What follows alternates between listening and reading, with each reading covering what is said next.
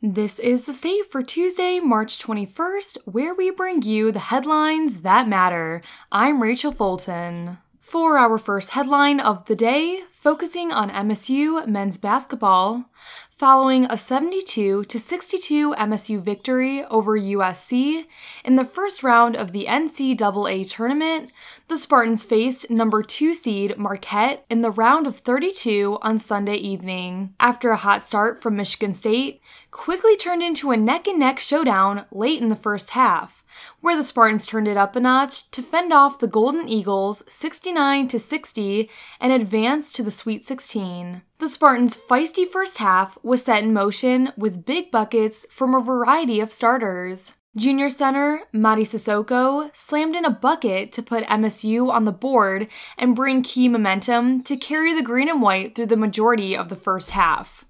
Junior guard AJ Hoggard also brought his A game, bringing the necessary guard play against Marquette's stellar backcourt. Marquette's guard play was unmatched to MSU's, with Hoggard and senior guard Tyson Walker dominating in the backcourt. The two starters combined for 11 points, 4 assists, and 2 rebounds in the first half. Also, Spartan rebounding was impressive as soon as the game tipped off, with MSU out rebounding the Golden Eagles 20 to 12 in the first half of the contest. When the Spartans returned, Marquette quickly crept up behind, taking the lead for the first time a few minutes into the second half. The tournament battle went from competitive to physical in the final few minutes, but the Spartans slowly climbed ahead.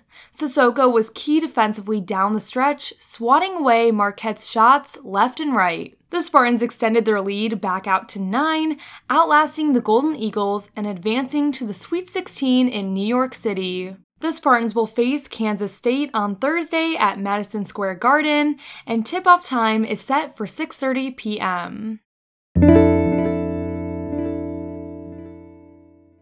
For our second headline, focusing on campus news, engineering professor Yiming Deng, who was previously charged with three counts of criminal sexual conduct, was declared not guilty on two of those charges by a jury this past Friday. Deng's remaining charge, criminal sexual conduct of the third degree, has not been decided on by the jury, according to court documents. Criminal sexual conduct of the third degree includes sexual penetration, but without aggravating circumstances, like the perpetrator causing personal injury to the victim. In an email to the state news, Deng said he was falsely accused of criminal sexual conduct based on lies and revenge from an individual with whom he sought to end a platonic relationship. Deng was placed on administrative leave from the university on September 30th, 2022, and he said in an email that he is looking forward to rejoining the Spartan Nation with his head held high. Our final headline of the day, focusing on more campus news, the Associated Students of Michigan State University, or ASMSU, picked it back up with its committee meetings after spring break. Although the Finance Committee was the only committee to be entirely present, it was able to push all its bills through this week's General Assembly meeting. The Spartan Love Fund was a product of a bill passed and discussed before spring break.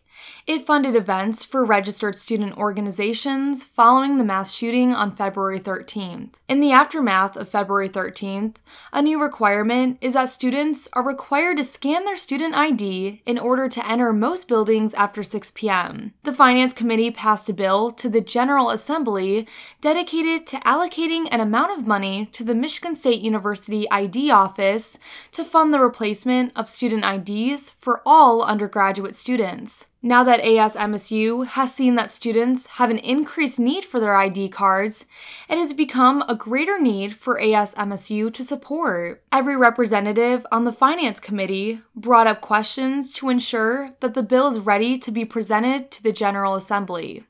Although each committee didn't get the chance to push out each of their bills, the representatives that were present expressed their passion for the well being of the student body through their questions. Before we end our episode, today's weather forecast is predicting mostly cloudy skies with showers later tonight, with a high of 53 and a low of 39. Thank you for joining us for The State, produced by the State News and Impact 89 FM. You can find us online at statenews.com and impact89fm.org. And we'll be back tomorrow with more.